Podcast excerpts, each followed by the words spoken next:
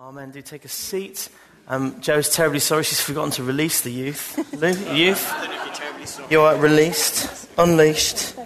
And for the rest of us, if you've got a Bible, please do turn to the book of Romans and chapter 1, the second part of chapter 1. It's got quite a long reading this morning. We're going to read the second part of chapter 1 and the first part of chapter 2. If you don't have a Bible on your phone or a Bible available, we do have some at the back. You're welcome to take one or borrow one.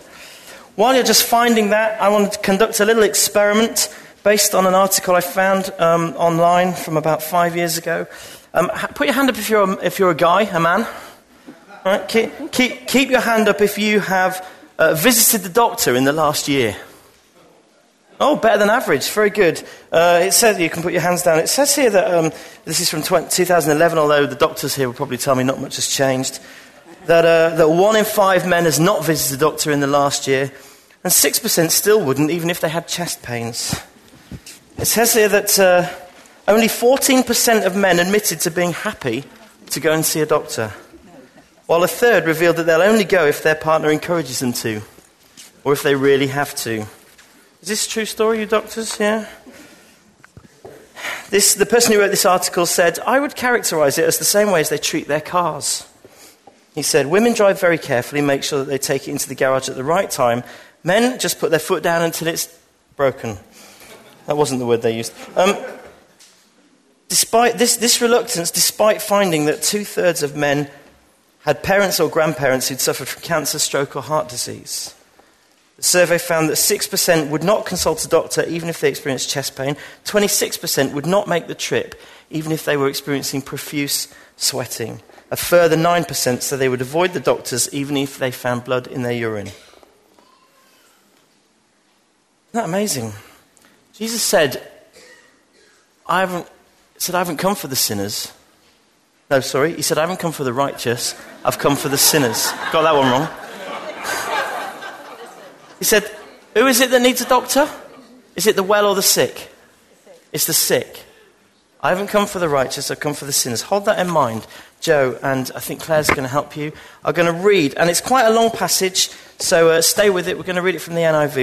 I want them to start in verse 16 of chapter 1 of Romans and go through to the middle of chapter 2. So do follow through as Joe and Claire read.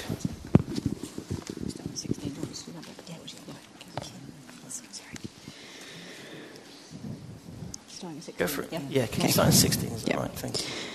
I am not ashamed of the gospel, because it is the power of God for the salvation of everyone who believes, first for the Jew, then for the Gentile. For in the gospel a righteousness from God is revealed, a righteousness that is by faith from first to last, just as it is written, the righteous will live by faith. The wrath of God is being revealed from heaven against all the godlessness and wickedness of men who suppress the truth by their wickedness. Since what may be known about God is plain to them, because God has made it plain to them. For since the creation of the world, God's invisible qualities, his eternal power and divine nature, have been clearly seen, being understood from what has been made, so that men are without excuse. For although they knew God, they neither glorified him as God, nor gave thanks to him. But their thinking became futile, and foolish hearts were darkened. Although they claimed to be wise, they became fools and exchanged the glory of the immortal God for images made to look like mortal man and birds and animals and reptiles. Therefore, God gave them over in the sinful desires of their hearts to sexual impurity for the degrading of their bodies with one another. They exchanged the truth of God for a lie and worshipped and served created things rather than the Creator, who is forever praised. Amen. Because of this, God gave them over to shameful lusts. Even their women exchanged natural relations for unnatural ones. In the same way, the men also abandoned natural relations with women and were inflamed with lust for one another. Men committed indecent acts with other men and received in themselves the due penalty for their perversion. Furthermore, since they didn't think it worthwhile to retain the knowledge of God, he gave them over to a depraved mind, to do what ought not to be done. They have become filled with every kind of wickedness, evil, greed, and depravity. They are full of envy, murder, strife, deceit, and malice. They are gossips, slanderers, God-haters, insolent, arrogant, and boastful. They invent ways of doing evil. They disobey their parents.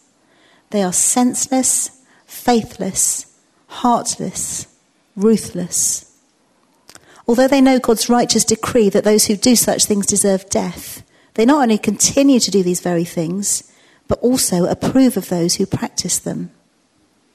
You, therefore, have no excuse. You who pass judgment on someone else, for at whatever point you judge the other, you are condemning yourself, because you who pass judgment do the same things. Now we know that God's judgment against those who do such things is based on truth. So when you, a mere man, pass judgment on them, and yet do the same things, do you think you will escape God's judgment? Or do you show contempt for the riches of his kindness, tolerance and patience, not realizing that God's kindness leads you towards repentance? But because of your stubbornness and your unrepentant heart, you're storing up wrath against yourself for the day of God's wrath, when his righteous judgment will be revealed. God will give to each person according to what he's done. To those who persist in doing good and seek glory, honour and immortality, he will give eternal life. But for those who are self-seeking and who reject the truth and follow evil, there will be wrath and anger. There will be trouble and distress for every human being who does evil, first for the Jew, then for the Gentile. But glory, honour and peace for everyone who does good, first for the Jew and then for the Gentile. For God does not show favouritism. All who sin apart from the law will also perish apart from the law, and all who sin under the law will be judged by the law. For it is not those who hear the law who are righteous in God's sight, but it is those who obey the law who will be declared righteous. Indeed, when Gentiles who do not have the law do by nature things required by the law, they are a law for themselves, even though they do not have the law. Since they show that they have the requirements of the law are written on their hearts, their consciences also bearing witness, and their thoughts now accusing, now even defending them. This will take place on the day when God will judge men's secrets through Jesus Christ, as my gospel declares. Amen. Thank you so much, guys. Thank you so much, guys, for reading that. That is a long passage, a long couple of passages. Nice, happy stuff to talk about today.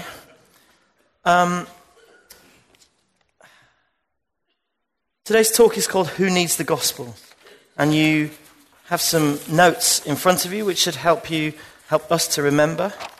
If you remember last week, we introduced the book of Romans by looking at what the gospel is. And I wanted them to start again at verses 16 and 17 of chapter 1, because really that frames the context for the whole of this chapter. If you remember, I sort of depicted Romans a little bit like this, a bit like climbing a mountain. And so we've moved on today to the section called The Wrath of God. Why it is that everyone needs the gospel. This is Paul starting to unpack his argument in pretty full-on detail. If you remember last week, I said the gospel is offensive because it reminds us that no matter how good we think we are, none of us can get to God any other way other than acknowledging our weakness and our sin. I said the gospel is the power of God for salvation and transformation and changed lives. And we heard stories of that. I said the gospel is for everyone. And I mean everyone. No matter who we are, no matter what we think we've done, no one is excluded. And the gospel reveals God's righteousness, that state of rightness that Jesus bestows on us through faith, his perfect score, so that we can stand before God and not be judged for our own sin. And it's on sin that we need to dwell a bit this morning, and that's not necessarily easy. These are really tough passages.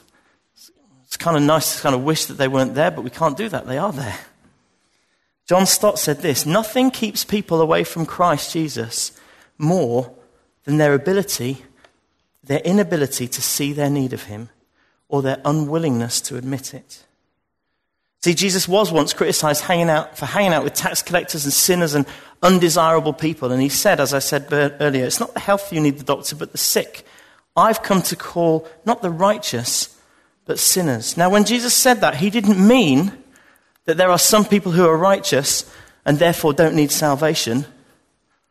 He meant there are some people who think they're righteous, and that in their self-righteousness, they're not going to get to Jesus because that's going to get in the way of coming to him and admitting their need. Like I said, if you're a doctor, if you're ill, you need to go find a doctor and say, I'm ill, I need help. I cannot cure myself. If you joined, for example, the original 12-step program for Alcoholics Anonymous, the first thing that you're invited to admit is that we are powerless, that our lives have become unmanageable, and we need to believe in a power that's greater than ourselves to get any kind of restoration. I can't do this on my own. That's the gospel.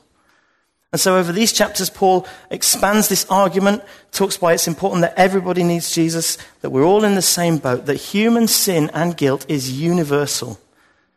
It's not a popular argument, but it's an essential building block of the gospel, of the revelation of God's plan to save the world. And Paul divides this into four sections.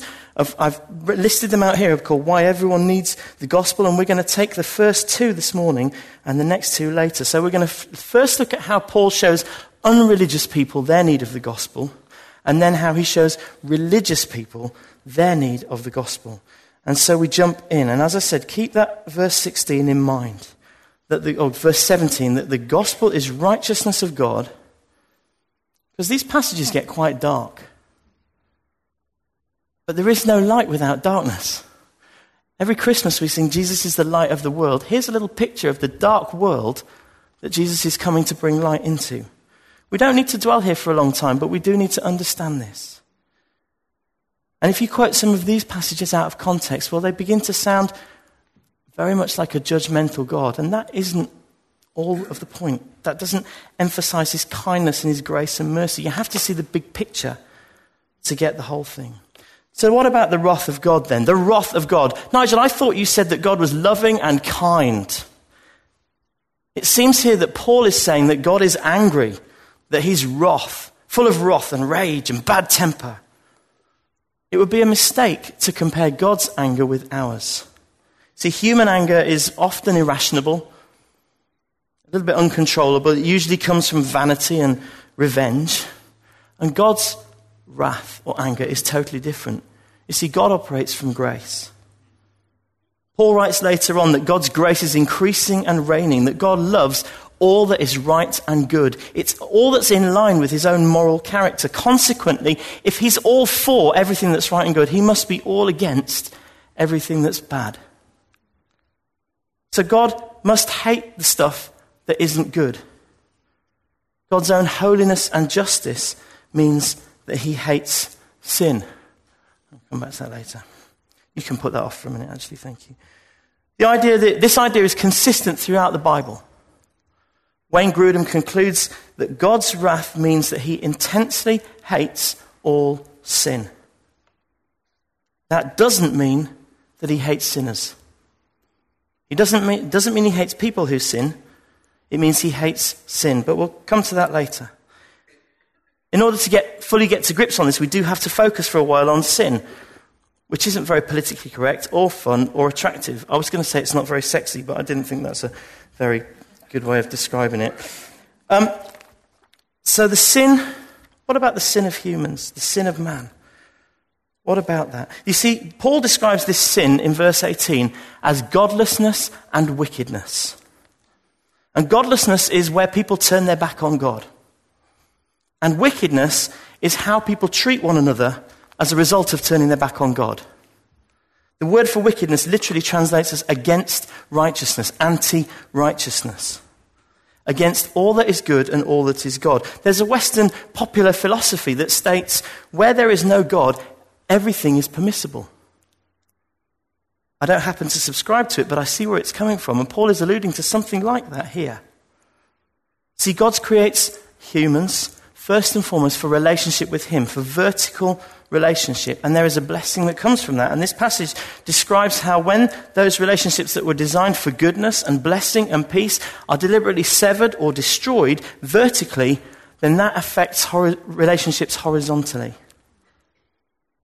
And you can use this word, the word idolatry, is a good general word to cover this. You see, the first sin, Paul says in 21, is not being grateful to God, refusing to worship him, not acknowledging our dependence on him.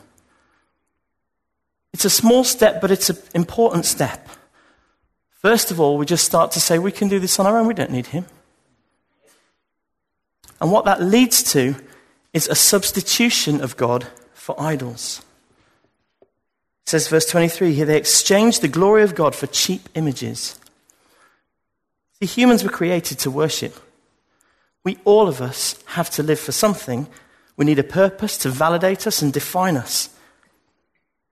In our rebellious state, Paul says, we humans choose to worship and serve anything and everything except the God who made us.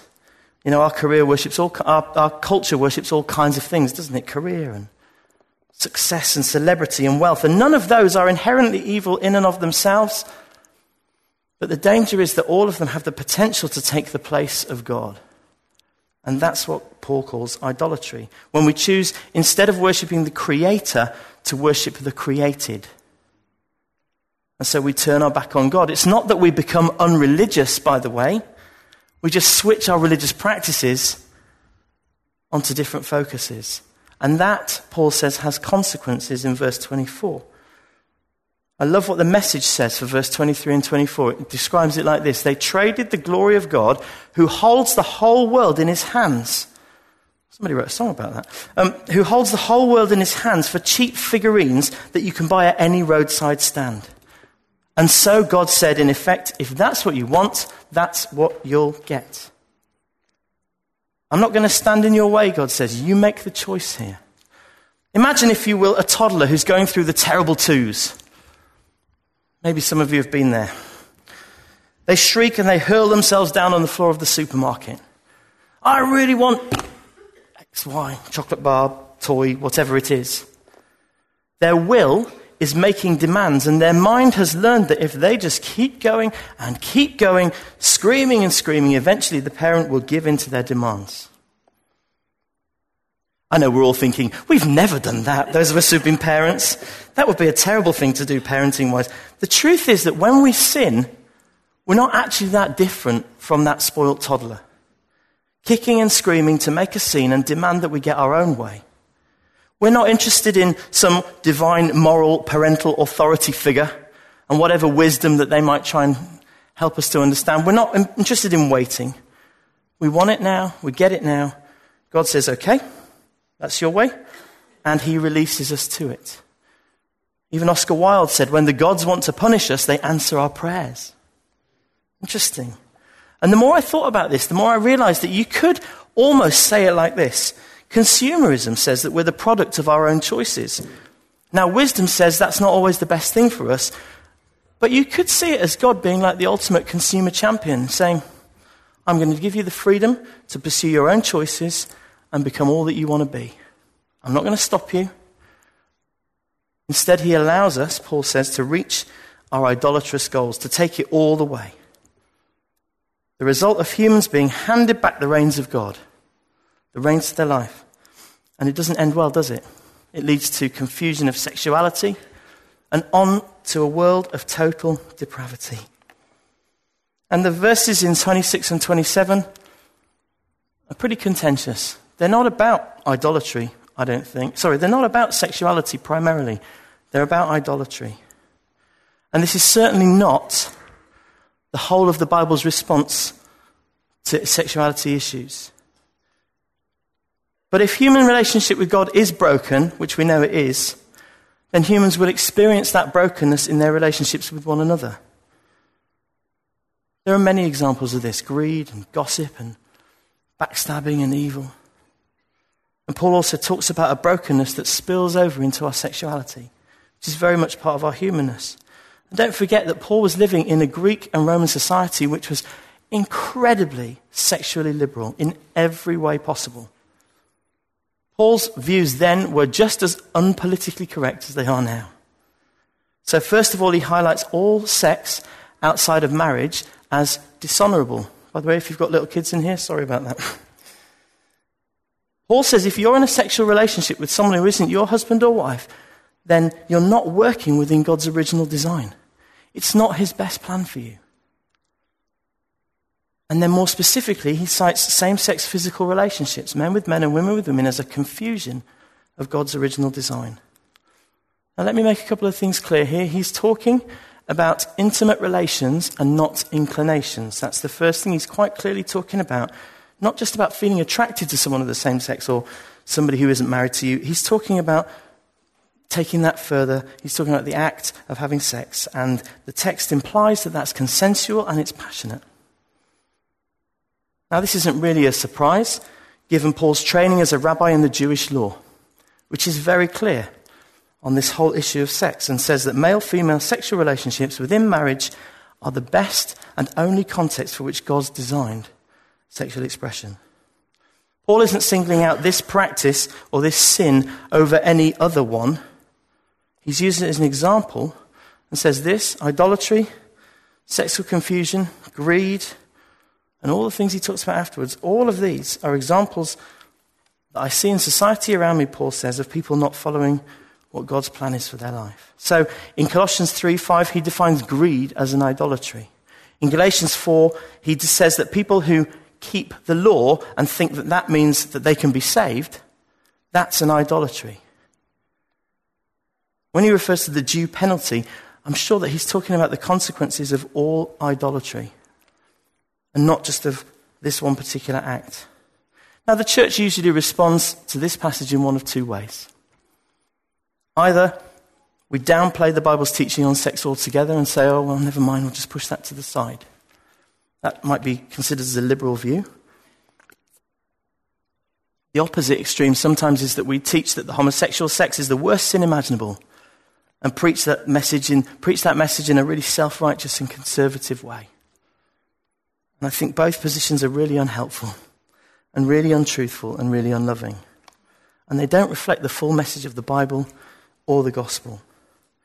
Let me read to you something that Simon Ponsonby wrote. He's a really amazing Bible teacher. He wrote this: the church has often been quick to condemn, but slow to help. I believe homophobia is a far worse sin than homosexuality. The hatred of others is far worse than what may be regarded as misdirected sexual affection. The church must be a place of grace, welcome, and space for all of us to journey into wholeness through Christ. Homosexual acts may be condemned as sinful according to Romans 1, but that is no basis for homophobia, which just adds sin to sin. While idolatry and homosexuality, Ponsonby says, are clearly singled out here, Paul's point is not to isolate one or two sins, but to show that we are all guilty of sin. Indeed, the list of sins doesn't end there, but actually with a whole catalogue of sins through verses 29 to 31. And so we're in trouble if we highlight idolatry and homosexuality and pass over all of those other sins, of which we're all often guilty. There's been a lot of negativity from the church towards people who struggle with these issues. I want to say this. I've written it on your sheet, and I've put it in quote marks, and then I tried to remember who'd said it, and I remembered it was me. I said this. This is under point 3, living up to the Bible's sexual standards is a challenge for everyone. Say that again. Living up to the Bible's sexual standards is a challenge for everyone, whether you're married or single, young or old, gay or straight. We're all in the same boat. I'm really not trying to offend anybody, although I did tell you the gospel was offensive. The gospel reminds us, I told you last week, that we're all sinners in need of a saviour, and Jesus welcomes everyone, whatever background or belief, and so do we. And if you struggle with sexual temptation of any kind, then I just really want to encourage you to bring that to Jesus. We're not here to judge you, but to love you. You may have experienced rejection or hate or fear, and maybe in the name of God. And if that's the case, then I am so sorry, because that isn't the heart of the gospel. Whatever your issue is, if you're looking to find Jesus, you'll find him here, and you'll welcome whoever you are. Now look, this is by no means a complete response to the issue of sexuality. The Bible has a lot more to say, and you can't just take these things in isolation from the rest of the Bible. If you'd value more of a conversation about that, then I would love to chat further. There's probably more to say. We don't have time to say it here. If you think you've heard me say something that makes you feel unloved, then I would want the chance to clarify that, because that's not the heart of the gospel. I'd love to explain myself a bit more. I don't know how to say this any clearer. I want this church to be a church where everyone is welcome. Where everyone is welcome. I mean everyone. Gossips, liars, slanderers, murderers, those who are greedy, those who are envious, those who are boastful. If you're genuinely looking for Jesus, then you'll also need to know that he says, come as you are, don't stay as you are. Come as you are, don't stay as you are. He gently challenges all of us to take off our labels, the ways in which we identify ourselves. I'm a liar. I'm a murderer. I'm a drug addict. I'm an alcoholic. And say, no, that's no way to identify ourselves. God says, identify yourself in Jesus. I'm jumping ahead to Romans a bit later. Listen to this list in the Message, this list from 29 to 30. It's pretty intense and it's pretty damning. I love the way that Eugene Peterson, who wrote the Message, says this. He says, since they didn't bother to acknowledge God, God quit bothering them and let them run loose. And then all hell broke loose, rampant evil, grabbing and grasping, vicious backstabbing. They made life hell on earth with their envy, wanton killing, bickering and cheating. Look at them, mean-spirited, venomous, fork-tongued God-bashers, bullies, swaggerers, insufferable windbags. They keep inventing new ways of wrecking lives. They ditch their parents when they get in the way. Stupid, slimy, cruel, cold-blooded. And it's not as if they don't know better. They know perfectly well. They're spitting in God's face. And they don't care. Worse, they hand out prizes to those who do the worst things best. Isn't that incredible? They ditch their parents. Who would have known that a worse sin than all of that stuff is to not honour your parents? If you're thinking about lists and categories, where do you see yourself in this list? We've all been there somewhere. Maybe some of us feel like we're in there now. That's okay. Remember what I said at the beginning? God's righteousness is available to us. It's freely available in Jesus, no matter how bad things have been or are. I don't have very long to just give you a little bit on chapter 2, but I think it's important because it balances up some of this. And that's this. Not only do the non-religious need the gospel, but the religious need the gospel too. This section in the Bible is called God's Righteous Judgment. But again, I like what the Message says, which is this. God is kind, but he's not soft. Paul is basically describing in the previous chapter this depraved and, to be truthful, probably mostly Gentile society, the Greek, Roman, Gentile that he can see around him. And his religious audience know this as they hear this passage. The suggestion is that he's talking to both Jews and Gentiles here. One commentator describes these people as critical moralizers. You can imagine these religious people listening to this list as the picture gets bleaker and bleaker and darker. And you can imagine perhaps the religious, their self-righteous pride swelling up inside. We're not like that. Clearly he's not talking about us. We don't share those filthy practices and murderous ways. And Paul's so clever, he lures them right in. And then he hits them with this sucker punch in chapter 2, verse 1. You, therefore, have no excuse, you who pass judgment on someone else. For at whatever point you judge another, you're condemning yourself, because you who pass judgment, you do the same things. And now Paul starts to talk about the judgment of God. And he makes three broad points: that it's inescapable, that it's righteous, and it's impartial. And just very briefly on these, Paul says, just because you're not like them, you don't get let off easily. Do you think you'll escape God's judgment? He says in verse 3. Paul is pointing the finger right back at people who are pointing the finger at others. You know that thing, don't you? We teach the kids. When you point your finger, how many are pointing back at you? Yeah? Who are you to judge others, Paul says? Don't you slag them off for their misplaced sexual affection when you're spending your lives characterized by greed and dishonesty? What about this insipid gossip, Paul says, that corrupts and corrodes your relationships with each other? I mean, we all love a bit of gossip, don't we? It's comforting. Spread the sins and the struggles of others. Makes us feel so much better. Paul says it's venomous and cruel and cold-blooded. And totally against God.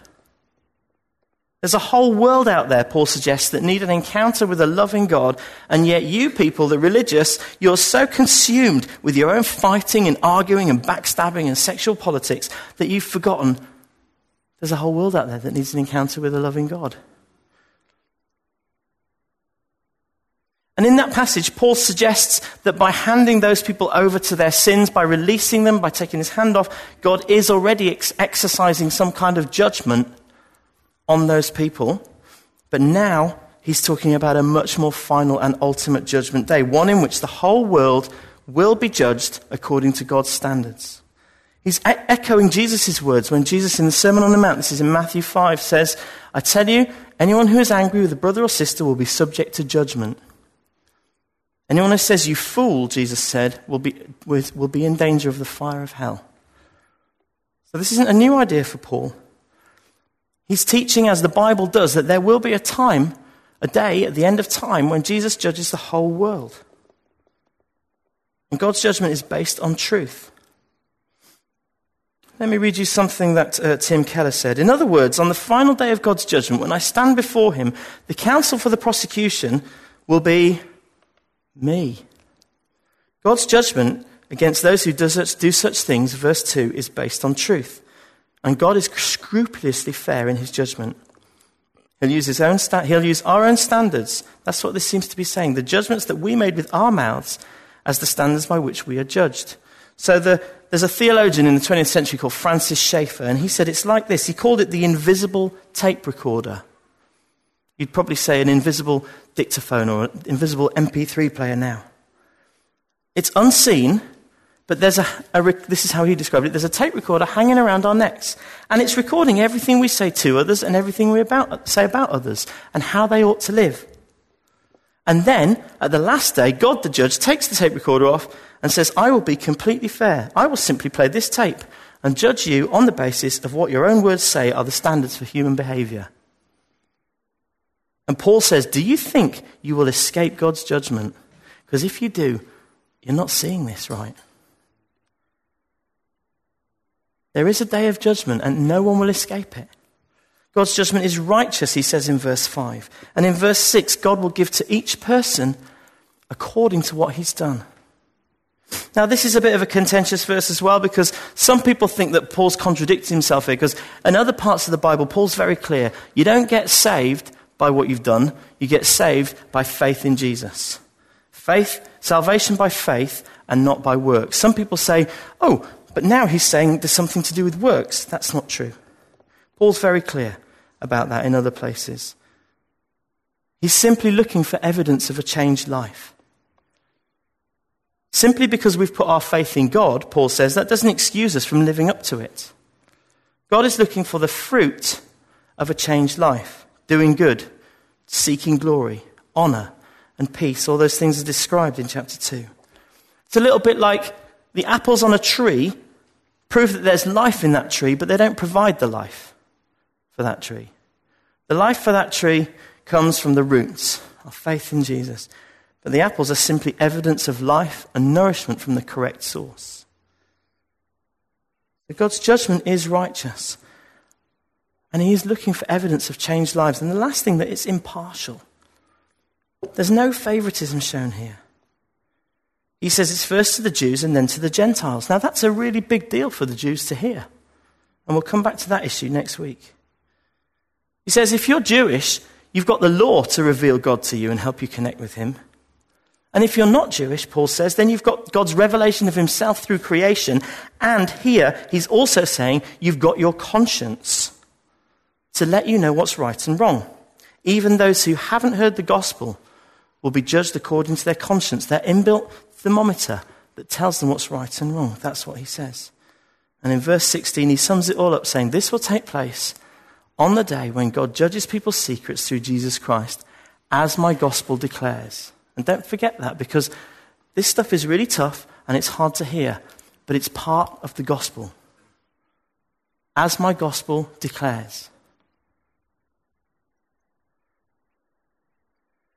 God's just judgment is fundamental to his declaration about his Son. Without judgment, salvation has no meaning. Without the reality of God's present and future wrath, the cross, it's not there anymore. The cross is emptied of its glory. And all of us stand on level ground. And all of us face judgment. We all deserve wrath. And only from this place of acknowledging that can we fully see who Jesus is. How do we respond to that? 3 quick things. Be real. When you read these chapters, acknowledge that this is a picture of the reality of the world we live in. Recognize both God's beauty at work in it and also God's justice at work. And look for God's mercy through the cross. Last week we were praying, some of us leaders, and I had this picture. It was a little bit like the opening to a James Bond movie. If you've ever seen the old traditional titles for the James Bond movie, they're all sort of black and white, and then a sort of filter, a colour filter, comes down across the whole picture. Do you know what I'm talking about? If I was really good, I'd have found it on YouTube and shown you, but I didn't have time. And it's a red filter. And I felt like the Lord showed me that picture a bit like that and said, what I'm after is a blood-soaked church. A blood-soaked church. A blood-soaked body. Jesus' body, his church. Who know what it is to live with the reality of the cross. We've sung about that this morning as we've sung about holiness. The second is to make it personal. Let's avoid slipping into the judgment of others. Let's just humbly acknowledge our own weaknesses and our needs of God, because we're all in that place. And lastly, don't fear. Don't fear God. Don't fear judgment. Don't fear wrath. Come to him. We sang that this morning. Boldly I approach your throne. Fantastic song choice this morning. Boldly I approach your throne. By your grace I stand. See, we don't need to fear the wrath of God because, as I said right back at the start of this thing in verse 16 and verse 17, we have received his righteousness by faith. So humbly and in freedom, come to God and ask for that again. Identify, where are the idols in my life? Where is stuff getting in the way of me and God? And turn over those desires to him.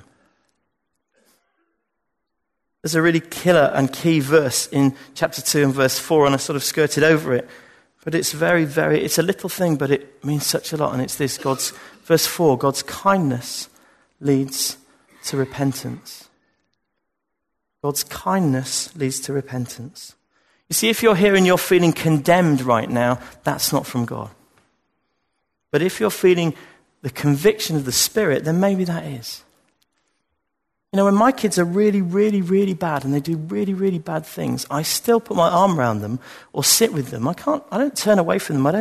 I might be angry for a minute, but basically, I say, look, what you've done is really wrong. And it may be that there are consequences of that, but I still love you. And I'm just a pretty average father, to be honest, compared to God. The art of celebration, that's what we sang this morning. This is the art of celebration, that we're free from condemnation. So wherever you're at, and whatever the Lord is saying to you now, I'd love to just encourage you to come to him today. Can we stand together?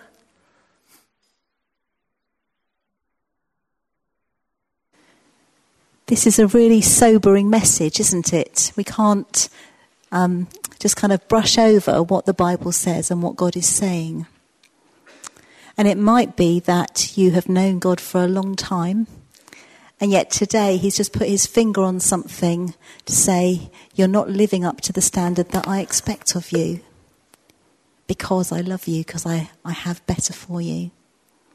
And so it might be that he's just pointing something out, something that we would call sin, that he wants you to say sorry for and to be washed free from or released from. And it might be that today you don't know Jesus and you've never kind of understood about this, but you're sitting there just or standing there just saying, this is me. And the temptation is to hurry away and just kind of close the door on what you are seeing and hearing today. And I just really encourage you that if you have, your heart is burning inside and you're feeling something about this, don't run away from it, because God is pursuing you, because he loves you and he wants you to have a brand new start free from this. So we're just going to pause now and just be quiet and invite God to come and speak to each one of us, whether we know him already or whether we've never heard him speak to us before.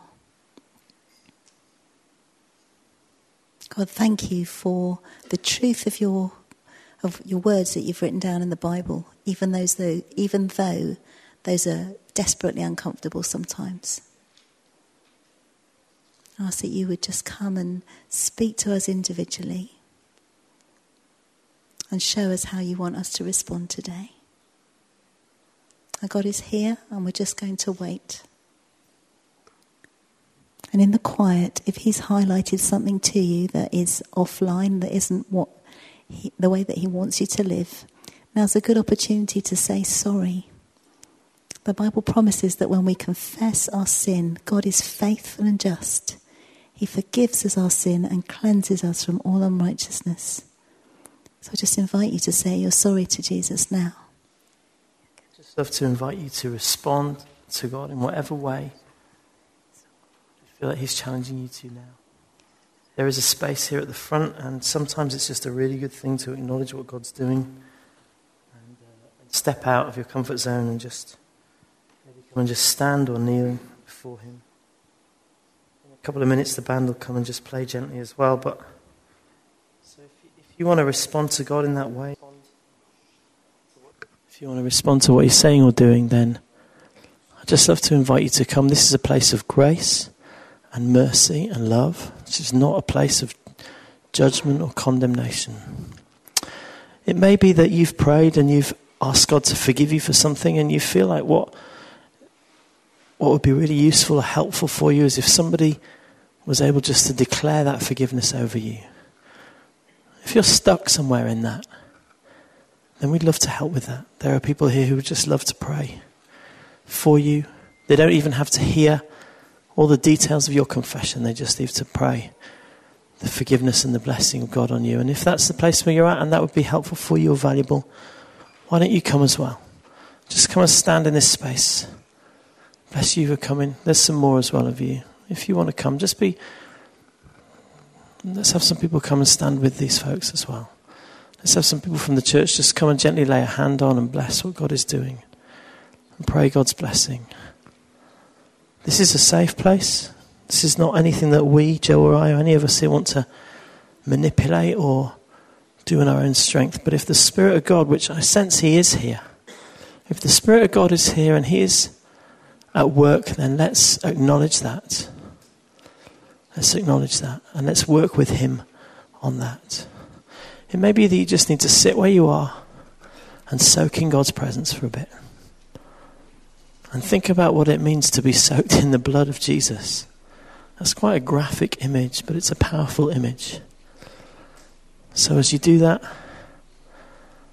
just be released. The guys are going to pray. Holy Spirit, we thank you for your ministry among us. All that you've started to do with us, all that you've started to say to us, we want to open ourselves up to your challenge. And Lord, where you're just gently challenging us to think, maybe to make a change, maybe to acknowledge something in our own lives, where you're doing that, Holy Spirit, we just say yeah, we say yes to that. Even though that might feel like a scary thing, we say yes to you, to what you're doing, Holy Spirit. And I'd just love to say again, this is a place of love and acceptance. And no matter where you're at, there is love and acceptance in Jesus. He says, come as you are. He says, come as you are. And if we can help you with that in any way, we'd love to do that. It might be that you've come today with another kind of need. You need some healing. We'd like somebody to pray for you for something else. And now would be a really great time to come forward for that too.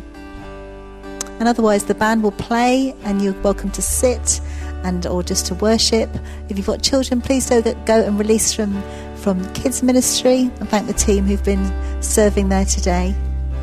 And we look forward to seeing you maybe this evening or certainly next Sunday if you're around, come and join us and worship together again. Thank you.